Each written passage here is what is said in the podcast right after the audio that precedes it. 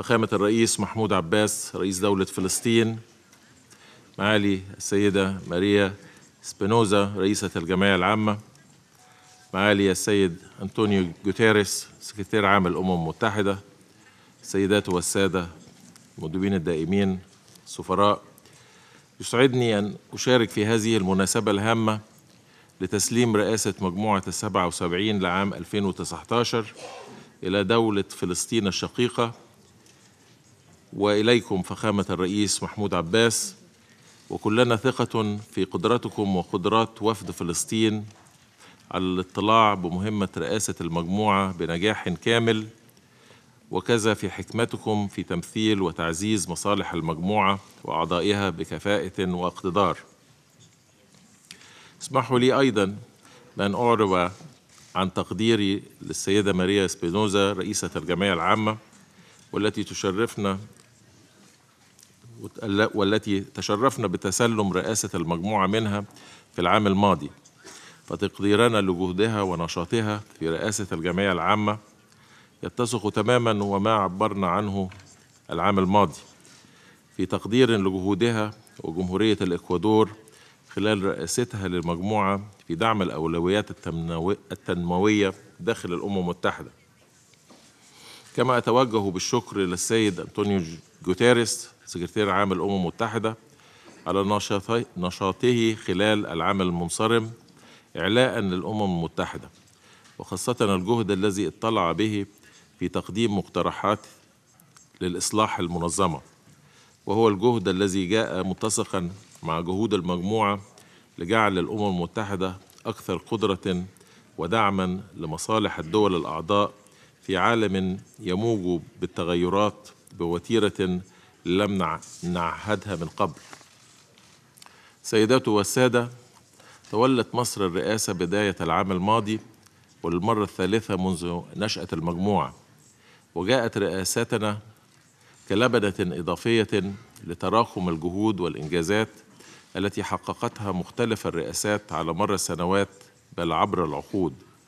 وقد قامت مصر على مدار العام الماضي بالحفاظ على أمانة تمثيل المصالح المجموعة والدول الأعضاء فضلا عن الدفع قدما بأهدافها وما نصبو إليه من قيم الإنصاف والعدالة في النظام الدولي والأمم المتحدة.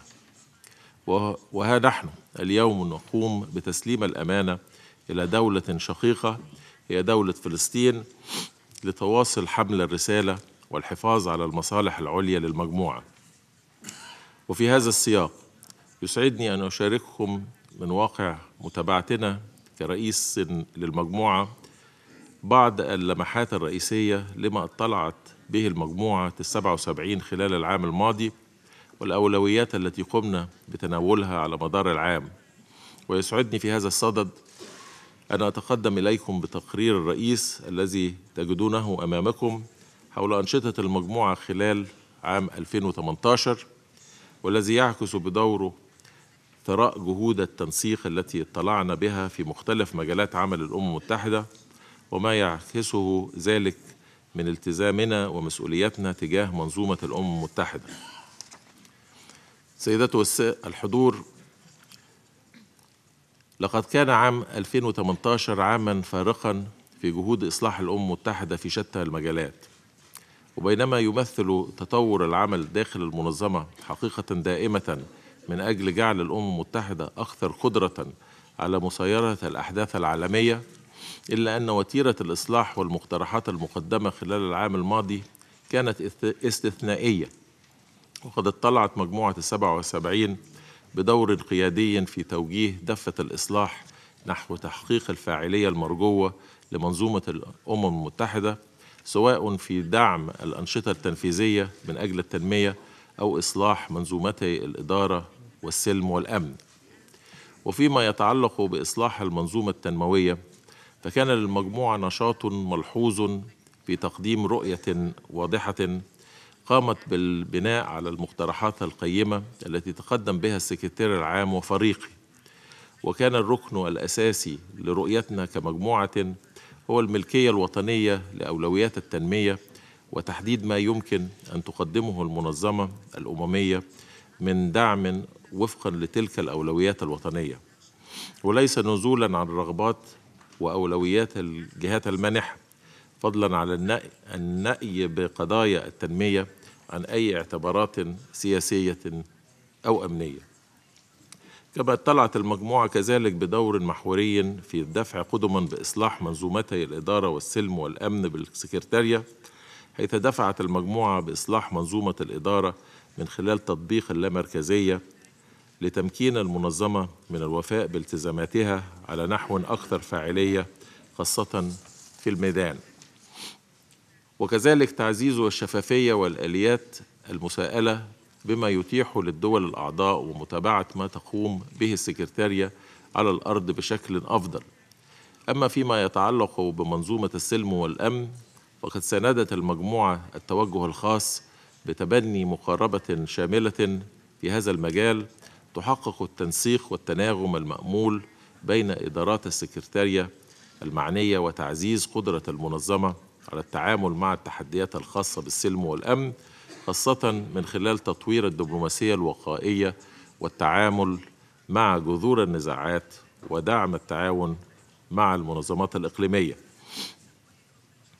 سيدات والسادة اتصالا بما حققته الأمم المتحدة خلال السنوات القليلة الماضية مع اعتماد أجندة التنمية المستدامة 2030 وأجندة عمل أديس أبابا حول تمويل التنمية واتفاق باريس حول تغيير المناخ فضلا عن برنامج العمل فضلا عن برامج العمل الأخرى في المجالات ذات الصلة بالتنمية المستدامة.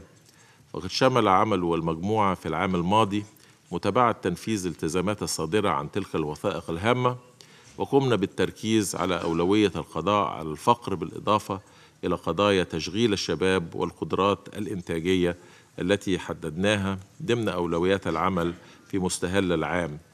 ونجحنا بعد جهد دؤوب في فرض رؤيتنا في هذا الشأن بالمنظمة وذلك رغم الصعوبة الصعوبة المتزايدة في التوصل إلى التوافق حول هذه القضايا في الفترة الأخيرة.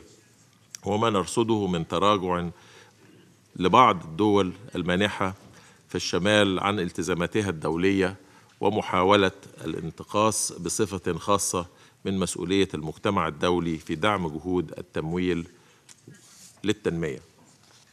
كما بذلنا جهودا كبيرة خلال العام الماضي اتصالا بقضية تغيير المناخ وما تمثله من تحد من تحد يواجه الدول النامية في تنفيذ أجندة التنمية المستدامة حيث قامت مصر بصفتها رئيس المجموعة بالتفاوض باسم الدول النامية خلال مؤتمر الدول الأطراف الرابع والعشرين لاتفاقية الأمم المتحدة الإطارية لتغيير المناخ ونبذل مساعينا من أجل دفع الجهود الدولية لتنفيذ وتشغيل كافة بنود اتفاقية باريس لتغيير المناخ خاصة تلك المتصلة بحشد موارد التمويل اللازمة لدعم جهود الدول النامية في مواجهة تحديات تغيير المناخ وبناء القدرات ونقل التكنولوجيا.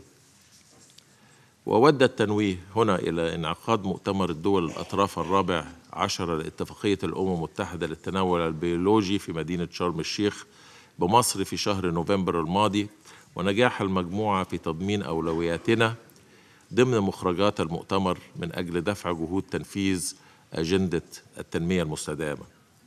ولعل قضية التعاون جنوب جنوب وجهود المجموعة للتحضير للاجتماع الثاني رفيع المستوى للأمم المتحدة حول التعاون جنوب جنوب المقرر أن تستضيفه بوينس آيرس في شهر مارس المقبل لخير دليل على قدرة المجموعة في ترتيب أولوياتها والتآذر فيما بين الدول الأعضاء حيث أكدت المجموعة في طور التحضير لهذا المؤتمر الهام على ثبات المبادئ التي يقوم عليها التعاون جنوب جنوب والذي يعكس التضامن بين الدول النامية.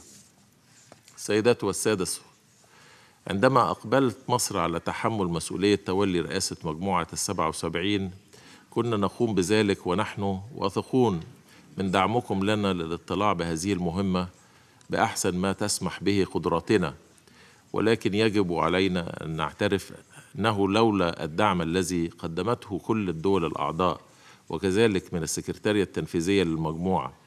وتقدم هنا بالشكر للسيد مراد حمية السكرتير التنفيذي للمجموعة لما استطاع وفد مصر القيام بكل هذه الأعباء التي يتحملها رئيس أكبر مجموعة تفاوضية في النظام الدولي متعدد الأطراف ولكم كل الشكر والتقدير والعرفان الواجب فنجاح الرئاسة هو نجاح للمجموعة والعكس صحيح.